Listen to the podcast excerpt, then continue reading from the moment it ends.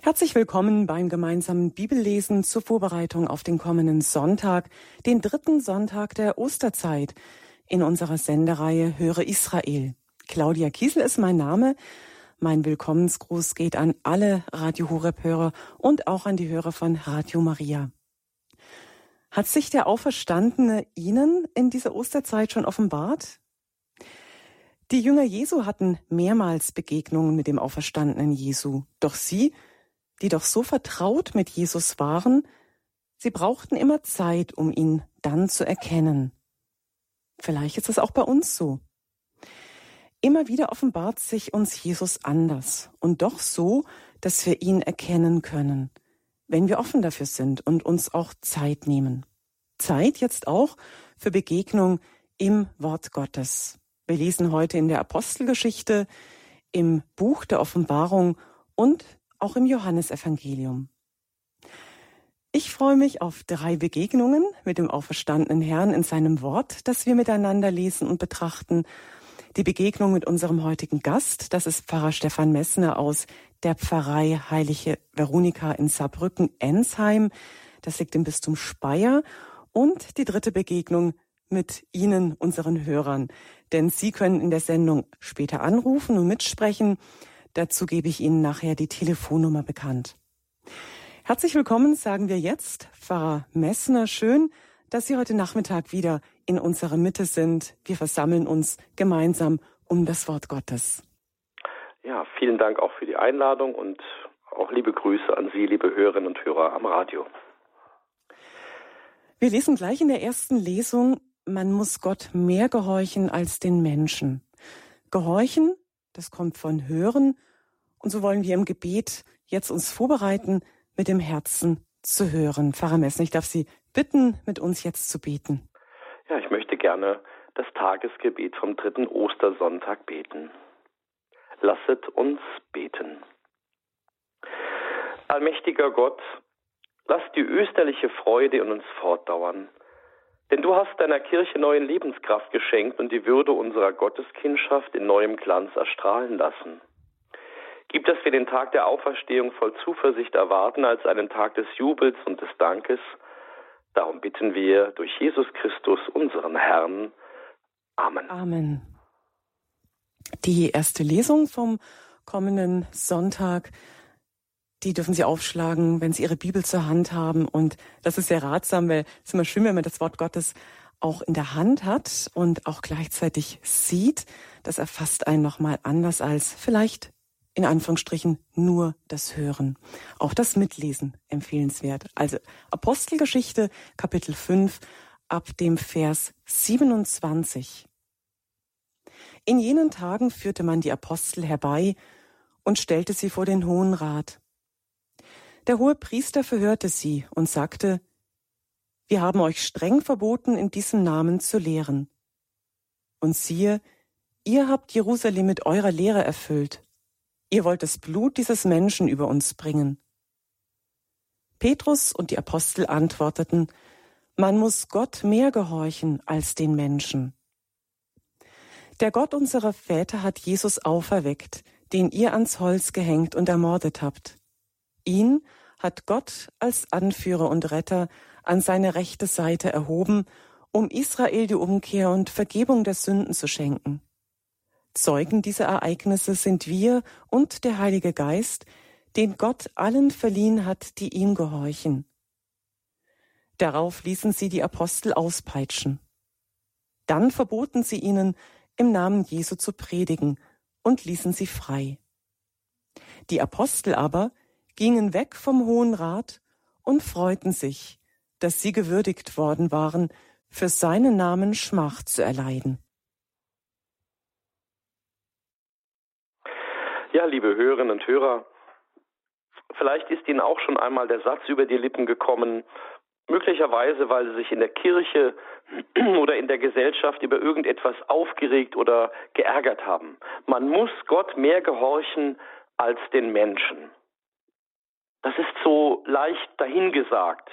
Und mal ganz ehrlich, was will denn mein Gegenüber darauf erwidern? Wer von uns kann denn sagen, ja, ich kenne den Willen Gottes für mein Leben? Was also können wir darunter verstehen und vor allem, was dürfen wir nicht missverstehen? Ich denke, zunächst einmal braucht es die Feststellung, dass wir glauben, dass wir davon überzeugt sind, dass Gott durch sein Wort zu uns spricht, dass das Wort Gottes vom Heiligen Geist inspiriert ist. Ob wir es lesen, ob wir es verkünden, das Wort Gottes unterscheidet sich vom Wort der Menschen. Das menschliche Wort brauchen wir, um miteinander leben zu können, um uns auszutauschen. Das ist absolut wichtig und gut, aber es ist nicht das Wort Gottes. Und wir müssen uns auch immer wieder vor Augen halten, dass keine menschliche Anordnung Gottes Gebot außer Kraft setzen kann. Jesus sagt dies ganz unmissverständlich im Markus-Evangelium. Gebt dem Kaiser, was des Kaisers ist, und Gott, was Gott ist. Unsere gesellschaftliche Ordnung ist sehr wichtig und sie ist auch notwendig. Sich an sie zu halten, denken wir einmal nur mal an den Straßenverkehr, rettet viele Menschenleben, trägt dazu bei, dass das gesellschaftliche Miteinander besser gelingt.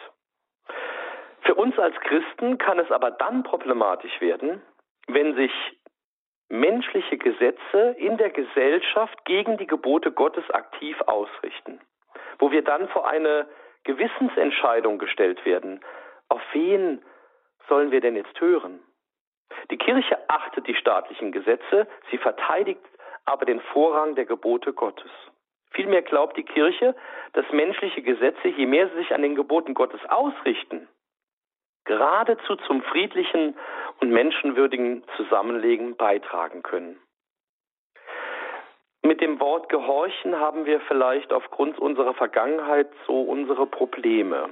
Ein blindes Gehorchen kann fatale Folgen haben. Denken wir nur an die Zeit des Nationalsozialismus. Ich würde deshalb in Bezug auf den Glauben davon sprechen, dass wir lernen müssen, Gott zuzuhören, Gott zu hören. Man muss Gott mehr zuhören als den Menschen. Und hier liegt eine Aufgabe vor uns in einer Zeit, die völlig reizüberflutet ist und wir von einem unübersichtlichen Stimmengewirr oft bedrängt und auch oft ausgesetzt sind. Ein Zuhören setzt zunächst einmal ein sich öffnen, ein inneres Offensein für Gottes Anruf, für sein Wort voraus. Wenn das nicht der Fall ist, lese ich möglicherweise die Bibel wie ein Märchenbuch, wie ein Roman, wie eine Zeitungslektüre ohne geistigen Gewinn. Ich sollte also zuerst in mir Raum schaffen, mich Gott öffnen, durch mein Gebet zu ihm und so zeigen, Herr, ich höre. Ich kann ihn auch einladen. Du darfst jetzt in mir und an mir wirken. Ich bitte dich, mir zu helfen, mir zu helfen zu verstehen, was du mir konkret durch dieses Wort sagen möchtest. Und dann können wir es dem lieben Gott überlassen, inwiefern er uns dadurch jetzt etwas sagen möchte oder vielleicht auch gar nicht. Und ich glaube, in diesem Punkt läuft vieles zurzeit in eine falsche Richtung. Wir diskutieren, wir tauschen unsere Argumente aus, wir suchen Lösungen und meinen dann, das ist jetzt schon der Heilige Geist. In der Apostelgeschichte beten die Gläubigen zuerst einmal, du Herr kennst die Herzen aller. Zeige, wen du von diesen beiden erwählt hast, diesen Dienst und dieses Apostelamt zu übernehmen. Das ist eine konkrete Bitte, dass Gott sich durch den Heiligen Geist ihnen offenbart, ihnen schenkt, ihnen Erkenntnis gibt. Erst dann, erst dann beginnen sie mit der Wahl. Und das ist heute oft nicht der Fall. Dann wird diskutiert, dann wird mehrheitlich abgestimmt und dann wird danach behauptet, das war jetzt aus dem Heiligen Geist. Ich habe da meine großen Zweifel. Ich denke, das, was uns in der Apostelgeschichte vorgelebt worden ist, setzt den Primat, erst Gott zu fragen und nicht Gott oder in dem Fall den Heiligen Geist unsere Wünsche absegnen zu lassen. Ich glaube, dass das eine große Gefahr ist, weil es keine Früchte bringt. Und schauen wir uns einmal um in unserer Kirche. Schauen wir einmal nach den Früchten, nach dem Wirken Gottes. Glaube kommt vom Zuhören, vom Hinhören. Was willst du Gott mir sagen? Maria bewahrte all diese Worte und erwog sie in ihrem Herzen. Maria will erst einmal verstehen, was Gott ihr durch den Engel sagt. In ihrem Verhalten liegt eine Zustimmung, ein Grundvertrauen, auch wenn sie nicht alles sofort versteht. Und vielleicht scheitert oft auch daran unsere Gottesbeziehung, indem wir gar nicht den Anruf Gottes annehmen, weil er uns nicht passt, weil wir ihn nicht verstehen, weil wir ihn innerlich ablehnen, weil wir meinen, er meint es gar nicht gut mit mir. Und nicht fragen, Herr, ist das dein Wille? Wenn das dein Wille ist, Herr, dann darf er an mir geschehen, denn dein Wille, auch wenn ich ihn momentan nicht verstehe, ist immer Heilswille. Du wirst alles zum Guten führen. Die Apostel haben dem Hohen Rat mitgeteilt, dass sie Gott mehr gehorchen werden als dem Hohen Rat. Sie wollten damit sagen, wir sind dem Wort Gottes verpflichtet. Wir sehen darin den Willen Gottes für unser Leben. Wir haben ihn auch erkannt. Wir folgen diesem Willen Gottes. Und diese Aussage steht einem heute sehr weit verbreiteten Relativismus unserer Zeit entgegen, wo uns dann gesagt wird, das Wort Gottes, das ist ja gar nicht mehr lebbar. Es gibt ja viel Wichtigeres und Dringeres zu tun, als auf das Wort Gottes zu hören. In der heutigen Meinungs- und Religionsvielfalt ist das Wort Gottes nur ein Wort unter vielen. Es müssen auch Worte der anderen Religionen gehört werden. Das deutlichste Gegenwort zu Gottes Wort bildet der Atheismus und der Agnostizismus, die das Wort Gottes ablehnen oder es auch für unmöglich halten. Diese Strömungen verunsichern viele Christen und beeinflussen ihr Glaubensleben. Gerne überhört man dann das Wort Gottes im Alltag. Nein, Jesus Christus ist das gleich gewordene Wort Gottes. Auf ihn zu hören und sich ihm anzuvertrauen, bedeutet auf Gott zu hören. Die Kirche hat die Aufgabe, uns darin immer wieder neu wachzurütteln, uns dieses Geschenk immer wieder neu zu zeigen, auch zu unterstützen, die Werkzeuge dafür in die Hand zu geben. Das sind die Sakramente, die Sakramentalien. Sie führen uns eine lebendige Beziehung mit dem lebendigen Gott. Sie befähigen uns, das Wort Gottes immer mehr zu verstehen, zu verinnerlichen und Freude daran zu finden und zu wissen, ich bin absolut geliebt. Er kennt mich, er weiß um mich, er führt mich. Damit wir wie beim Propheten Ezechiel, wo es in einem sehr schönen Bild beschrieben wird, das Wort Gottes wie eine Nahrung nach und nach aufnehmen, es unserem Körper und Geist erfüllen darf und wie Ezechiel sagt, wie süßer Honig in unserem Mund schmackhaft wird.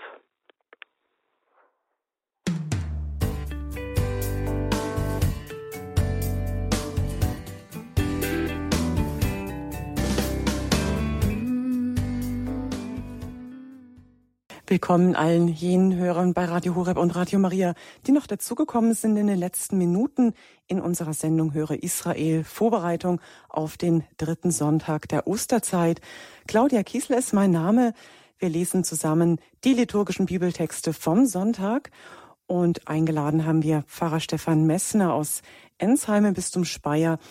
Er erklärt uns die Bibeltexte und später können Sie auch noch sich melden telefonisch hier in der Sendung und dann Ihre Fragen stellen bzw. uns dann auch mitteilen, was Sie berührt hat beim Lesen und beim Hören. Wir kommen jetzt zur zweiten Lesung aus der Offenbarung im fünften Kapitel, die Verse 11 bis 14. Würdig ist das Lamm, das geschlachtet ist, Macht zu empfangen und Herrlichkeit. Lesung aus der Offenbarung des Johannes. Ich, Johannes, sah und ich hörte die Stimme von vielen Engeln rings um den Thron und um die Lebewesen und die Ältesten. Die Zahl der Engel war zehntausend mal zehntausend und tausend mal tausend. Sie riefen mit lauter Stimme, Würdig ist das Lamm, das geschlachtet ist, Macht zu empfangen, Reichtum und Weisheit, Kraft und Ehre, Lob und Herrlichkeit. Und alle Geschöpfe im Himmel und auf der Erde, unter der Erde und auf dem Meer, alles, was darin ist, hörte ich sprechen. Ihm, der auf dem Thron sitzt, und dem Lamm, gebühren Lob und Ehre und Herrlichkeit und Kraft in alle Ewigkeit. Und die vier Lebewesen sprachen Amen. Und die 24 Ältesten fielen nieder und beteten an.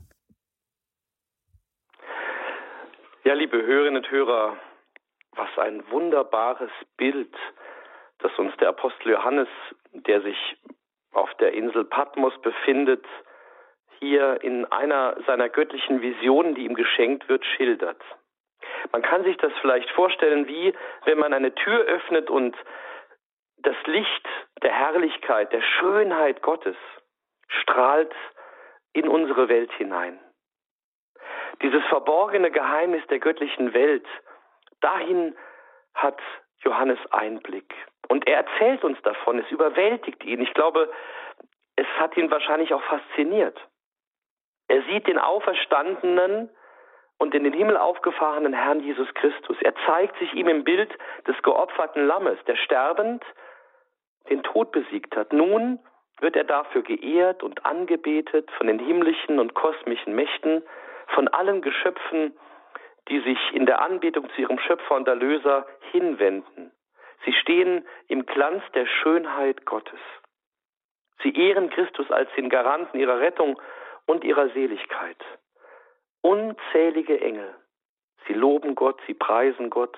Vier Lebewesen, die ihre Treue zu ihm zum Ausdruck bringen. 24 Älteste, die vor ihm niederfallen und ihn anbeten. Die gewaltige Fülle an Engel lässt uns erahnen, dass jeder von uns seinen eigenen Schutzengel hat. Sie noch einmal herzlich einladen, auch mal darüber nachzudenken, was es bedeutet, dass wir einen eigenen Schutzengel geschenkt bekommen haben, dass Gott uns jemand zur Seite stellt, der uns durch das Leben hindurch begleitet, beschützt, dem alles daran liegt, dass wir einmal in den Himmel kommen, ja? Und im Matthäus-Evangelium sagt uns Jesus, dass die Engel im Himmel stets das Angesicht des himmlischen Vaters schauen. Das heißt, sie kennen immer den Willen Gottes. Die vier Lebewesen, äh, von denen wir in der Lesung gehört haben, die vor dem Thron des Lammes stehen, das sind die vier Evangelisten. Wir kennen das auch bei Darstellung der Löwe aus Juda, der König der Juden. Er steht für das Markus-Evangelium. Der Stier als unermüdlicher Diener und Arbeiter Gottes steht für das Lukas-Evangelium. Der Adler, der sich aufschwingt, alles überblickt aus der Pfäre des Himmels, er steht für das Johannesevangelium. Und der Menschensohn, der aus der Herrlichkeit Gottes in unsere Welt gekommen ist, für das Matthäusevangelium. Die 24 Ältesten repräsentieren alle Menschen aller Zeiten, die als selig im Himmel leben und als Glaubende durch das Erlösungswerk Jesu Christi von ihm heimgerufen wurden. Mit der Zahl 24, also zweimal zwölf, wird auf die Heiligen des Alten und des Neuen Testamentes hingewiesen. Die ersten zwölf anlehnend an die zwölf Stämme Israels, die zweiten zwölf anlehnend an die zwölf Jünger des Herrn. Sie bilden im Himmel die eine Familie Gottes. Die Zahl 24 steht für die Vollständigkeit. Niemand fehlt. Niemand wurde vergessen. Alle sind durch Jesus Christus erlöst und zur Rettung eingeladen.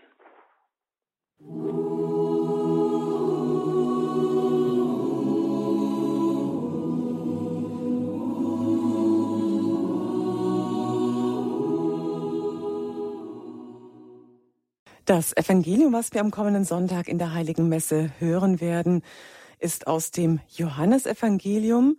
Da dürfen Sie gerne aufschlagen zum Mitlesen Johannes Kapitel 21, gleich zu Beginn ab dem Vers 1. In jener Zeit offenbarte sich Jesus den Jüngern noch einmal am See von Tiberias.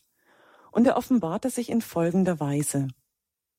Simon Petrus, Thomas, genannt Didymus, Nathanael aus Kana in Galiläa, die Söhne des Zebedäus und zwei andere von seinen Jüngern waren zusammen. Simon Petrus sagte zu ihnen, Ich gehe fischen. Sie sagten zu ihm, Wir kommen auch mit. Sie gingen hinaus und stiegen in das Boot. Aber in dieser Nacht fingen sie nichts. Als es schon Morgen wurde, stand Jesus am Ufer. Doch die Jünger wussten nicht, dass es Jesus war. Jesus sagte zu ihnen, Meine Kinder, habt ihr keinen Fisch zu essen? Sie antworteten ihm, Nein.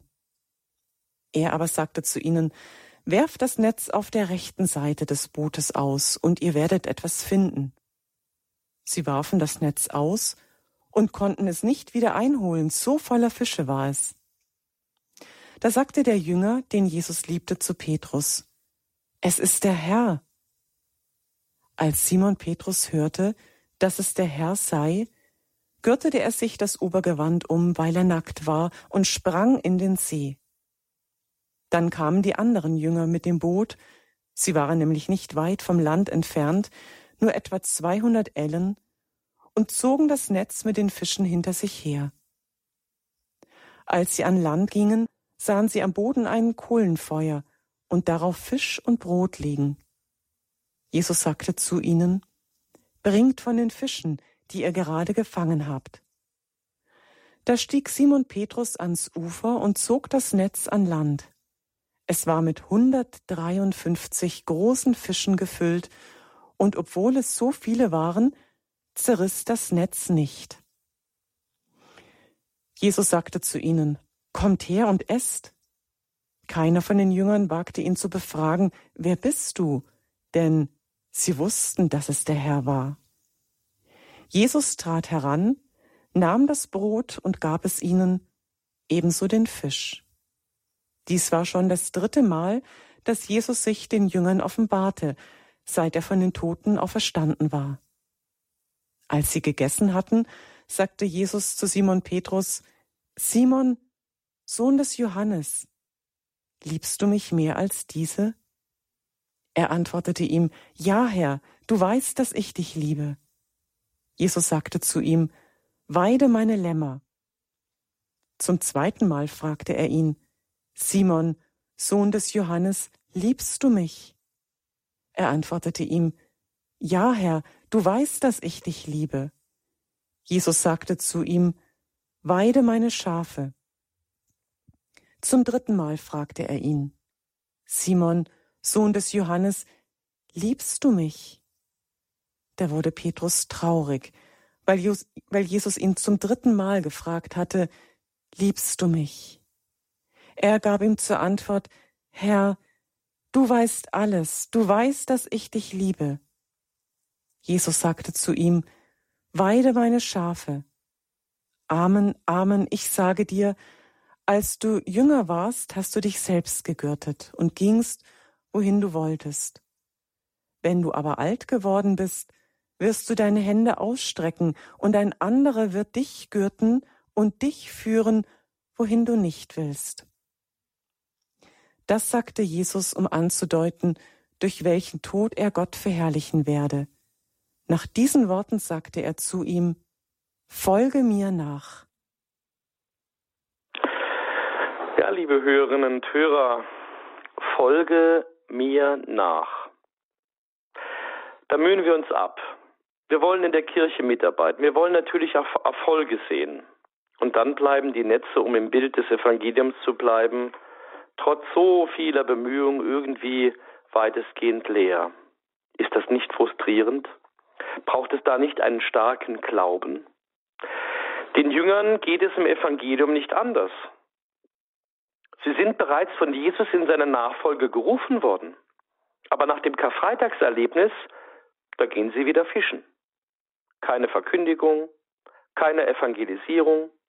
Nein, sie gehen ihrer ursprünglichen Arbeit wieder nach. Sie wissen also nicht, was es, wie es weitergehen soll. Darum war es notwendig, dass sich Jesus ihnen offenbart, damit sie lernen, mit ihm und dem Vertrauen auf ihn zu handeln. Auch und gerade, wenn ihr Tun nicht erfolgversprechend aussieht. Auf sein Wort hin beginnen sie gegen jegliche Erfahrung zu fischen und der Erfolg ist überwältigend. Das ist natürlich für einen erfahrenen Fischer wie Petrus auch eine Demütigung zu erkennen, ohne den Segen, ohne die Gnade Gottes bleibt ein ganzes Arbeiten und Tun für das Reich Gottes fruchtlos. Die Anzahl von 153 großen Fischen ist ein Hinweis darauf, dass Jesus die Jünger in die ganze Welt, zu allen Menschen aussenden wird, in seiner Nachfolge. Schon zum dritten Mal hat er sich ihnen offenbart ihnen versucht zu verstehen zu geben, anzunehmen, ich bin der Auferstandene. Das ist wirklich an mir geschehen. Aber die Jünger brauchen eben ihre Zeit. Am Beispiel des Simon Petrus stellt Jesus auch uns in all unserem Wirken, in unserem Tun, unserer Liebe zur Kirche, zum Glauben zu ihm eine ganz entscheidende Frage. Liebst du mich? Liebst du mich mehr als die Menschen, die du lieb hast? Das ist für manch einen schwer, etwa ein Ehepartner. Die Kinder, ja, soll ich jetzt Gott mehr lieben als meinen Ehepartner, als meine Kinder, als einen guten Freund, als eine gute Freundin? Nein, das ist nicht die Frage Jesu. Die Frage Jesu ist zunächst einmal, liebst du mich, weil ich die Quelle der Liebe bin? Und je mehr du mich liebst, umso mehr bist du fähig, deine Frau, deinen Mann, deine Kinder, deinen Freund, sogar deinen Feind zu lieben. Das ist ganz wichtig für die Frage, die Jesus uns stellt, liebst du mich? Es gibt keine Konkurrenz zu Gott, denn Gott ist die Liebe.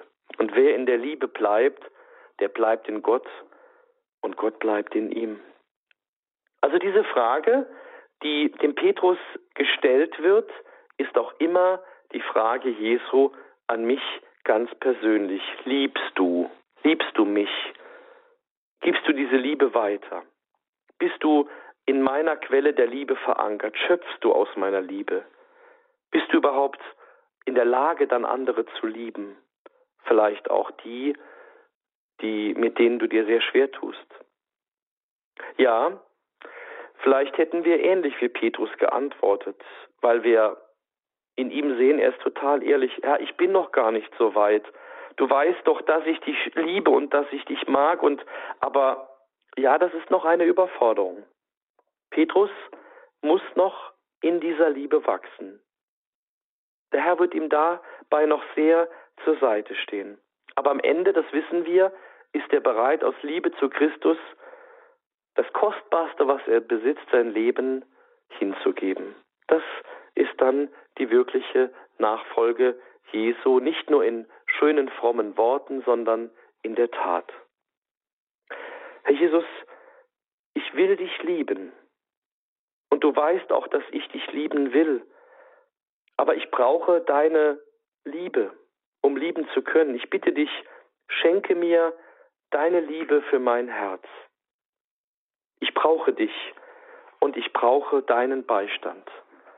Petrus ist uns hier ein großes Vorbild in seiner Ehrlichkeit und in seiner Wahrhaftigkeit. Und wir alle dürfen immer wieder neu zu Christus kommen und aus seiner Quelle schöpfen. Denn dann sind wir fähig, auch ihm wirklich im Alltag, dort wo wir hingestellt sind, nachzufolgen. Danke Ihnen, Pfarrer, Steffen, Pfarrer Stefan Messner. Jetzt sind Sie dran, liebe Hörerinnen und Hörer. Sie können ja auch noch mit Pfarrer Messner ins Gespräch kommen. Jetzt in den folgenden Minuten rufen Sie gerne an in unserer Sendung, in unserer Bibelsendung Höre Israel. Sprechen Sie mit. Vielleicht gibt es noch offene Fragen. Vielleicht hat Sie auch das ein oder andere berührt. Sie wollen das gerne mit uns teilen. 089 517 008 008. Das ist die Rufnummer in unserer Bibelsendung. Wir freuen uns, wenn wir miteinander sprechen über das Wort Gottes, was wir gehört haben, die zwei Lesungstexte, den Evangeliumstext vom kommenden dritten Sonntag der Osterzeit. 089 517 008 008. Melden Sie sich sehr gerne und erzählen Sie uns, was Sie heute berührt hat beim Hören, beim Lesen des Wortes Gottes.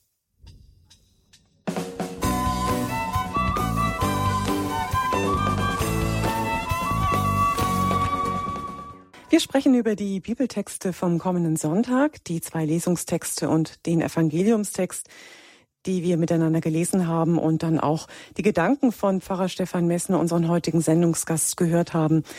Sie haben noch die Möglichkeit mitzusprechen hier in der Sendung 089 517 008 008.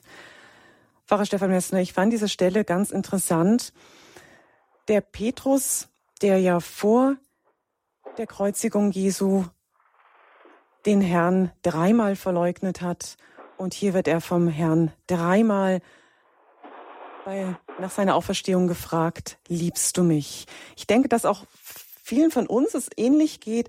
In einem Brustton der Überzeugung hat er auch noch gesagt, ähm, ich werde mein Leben geben für dich, Herr.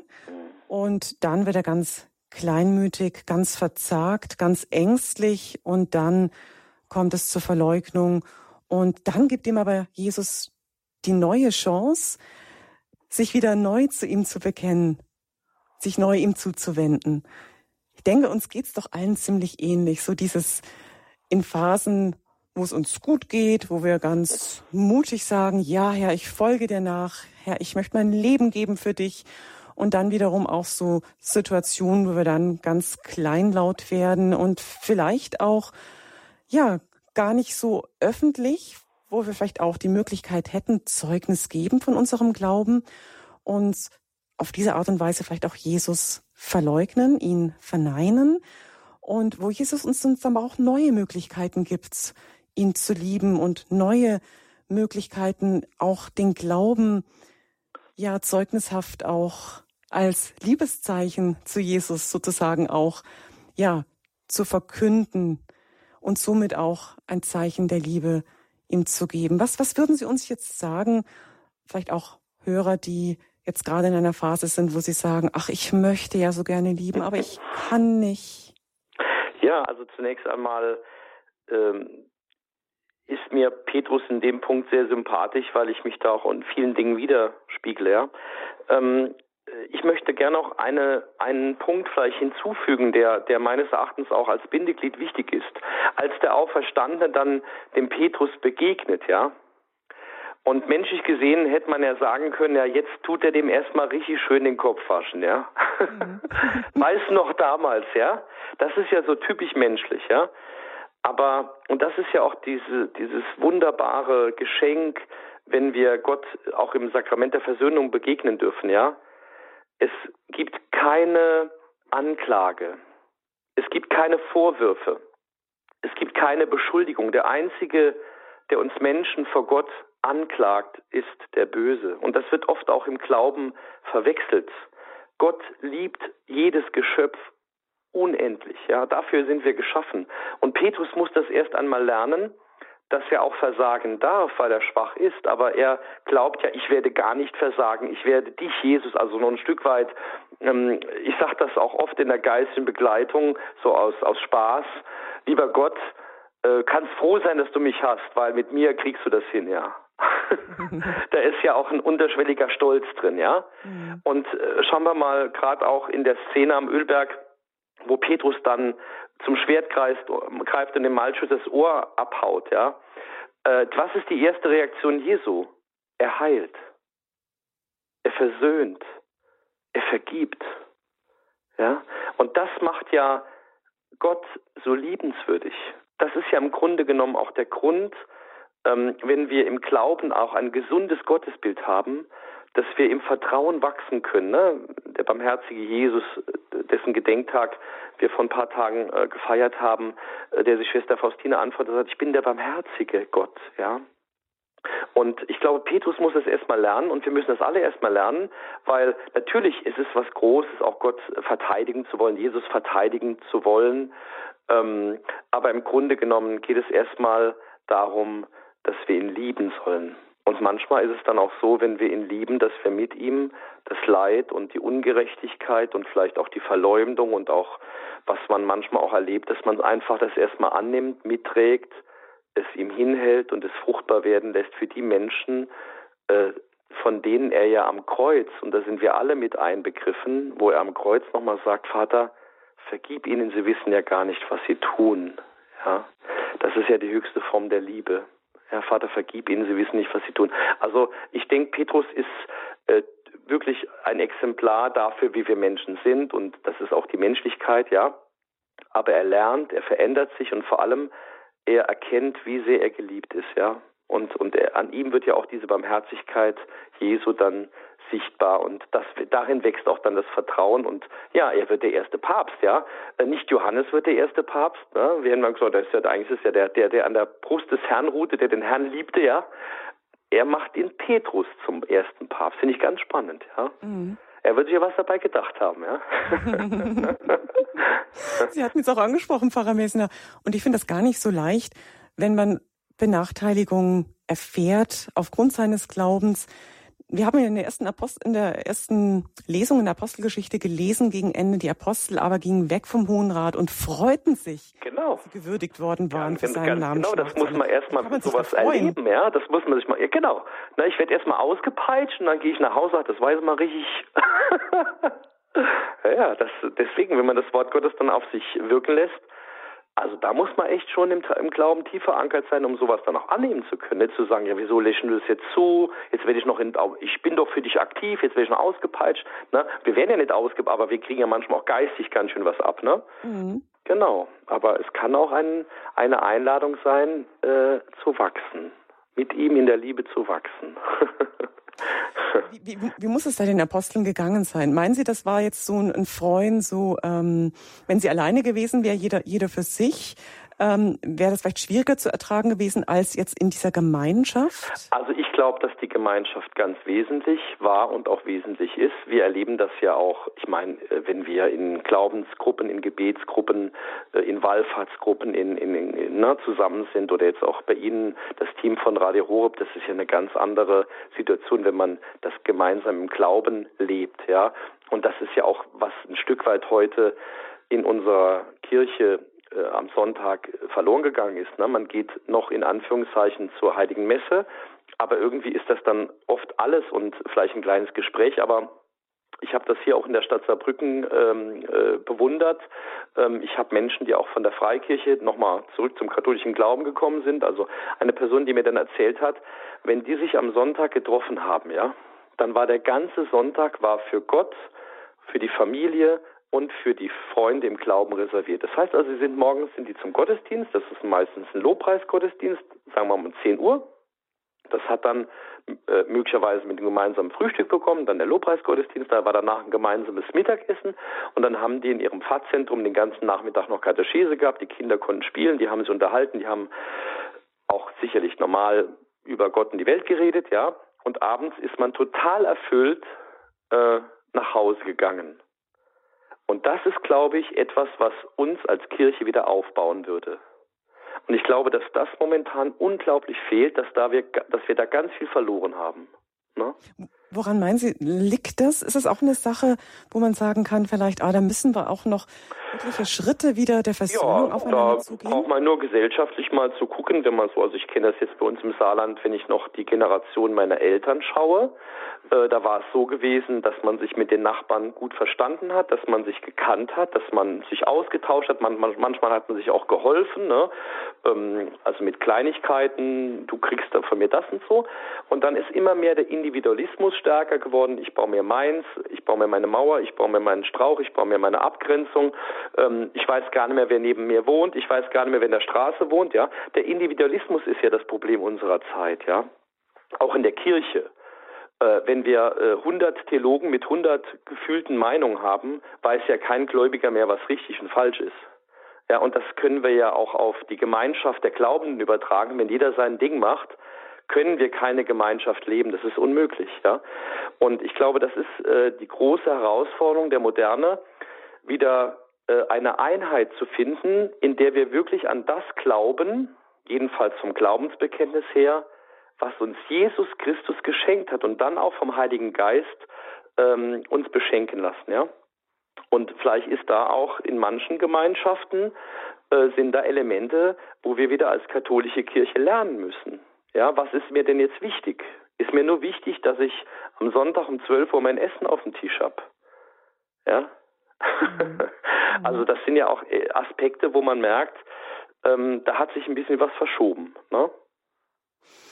Da können wir uns alle prüfen und auch noch weiter in Gedanken ja uns selber befragen, was ist das oder auch im, Gebet für den Herrn tragen, wo kommen wir da auch wieder Schritte aufeinander zu tun oder Schritte auch des gemeinsamen Lebens auch ähm, ja, vielleicht auch, wie kann ich den Sonntag wieder ähm, familiärer leben oder auch wieder mehr ähm, um den Herrn herum versammelt leben und vielleicht auch da das Wort Gottes nochmal zur Hand zu nehmen und weiterwirken zu lassen. Das war Höre Israel, Vorbereitung auf den Sonntag, heute auf den dritten Sonntag der Osterzeit bei Radio Horeb und Radio Maria. Wir haben zusammen die liturgischen Bibeltexte vom Sonntag gelesen und darüber gesprochen. Heute mit Pfarrer Stefan Messner aus dem Bistum Speyer. Sie haben die Möglichkeit, liebe Hörer, diese Sendung noch einmal nachzuhören auf unserer Internetseite unter www.horeb. In der Rubrik Höre Israel finden Sie diese Sendung in Kürze mit dem heutigen Datum. Als CD kann man diese Sendung auch bestellen bei unserem CD-Dienst unter der 08328 921 120 oder Sie besuchen uns einfach auf unserer Internetseite, gehen in die Programmübersicht und dort finden Sie ein kleines CD-Symbol neben dem heutigen Eintrag der Höre Israel-Sendung und darüber können Sie auch diese Sendung bestellen. Am Sonntag bei Radio Horeb die Messe um 10 Uhr. Ein Pontifikalamt, das wir übertragen anlässlich der Eröffnung der Wallfahrt in Kevela. Für alle, die über Radio mitfeiern möchten und die Bibeltexte werden Ihnen dann schon vertraut sein, wenn Sie diese Sendung mitgehört haben. Ich darf Sie jetzt noch bitten, Pfarrer Stefan Messner, dass wir am Ende dieser Sendung noch miteinander beten, dass Sie uns Ihren priesterlichen Segen mit auf den Weg Richtung Sonntag geben. Ich darf mich schon mal bei allen verabschieden, allen einen gesegneten Sonntag wünschen. Claudia Kiesel, mein Name. Ja, so möchte ich mit dem Gebet und dem Segen schließen. Lasset uns beten. Gott, du hast uns verschiedene Gaben geschenkt. Keinem gabst du alles und keinem nichts. Jedem gibst du seinen Teil. Hilf uns, dass wir einander dienen mit dem, was du einem jeden zum Nutzen für alle geschenkt hast. Zeige uns, worauf es dir für den Dienst an und in der Kirche ankommt. Festige unsere Gemeinschaft mit dir und untereinander. Schenke uns deinen Heiligen Geist, der das Werk deines Sohnes auf Erden weiterführt. Denn dein ist das Reich und die Kraft und die Herrlichkeit in alle Ewigkeit. Amen. Und so möchte ich Ihnen den Segen mit auf den weiteren Weg geben, besonders auch sie ihrem Schutzengel anvertrauen. Heiliger Schutzengel, Gottes liebende Sorge hat dich mir zum Begleiter gegeben. Du bist ein Anruf an mein Gewissen, verhilf mir zur klaren Entscheidung. Du bist seine führende Hand, bleibe bei mir Tag und Nacht. Du bist sein machtvoller Arm, kämpfe mit mir für sein Reich. so segne euch auf die Fürsprache der allerseligsten Jungfrau und Gottesmutter Maria, aller Engel und Heiligen, der dreifaltige Gott, der Vater und der Sohn und der Heilige Geist. Amen. Amen.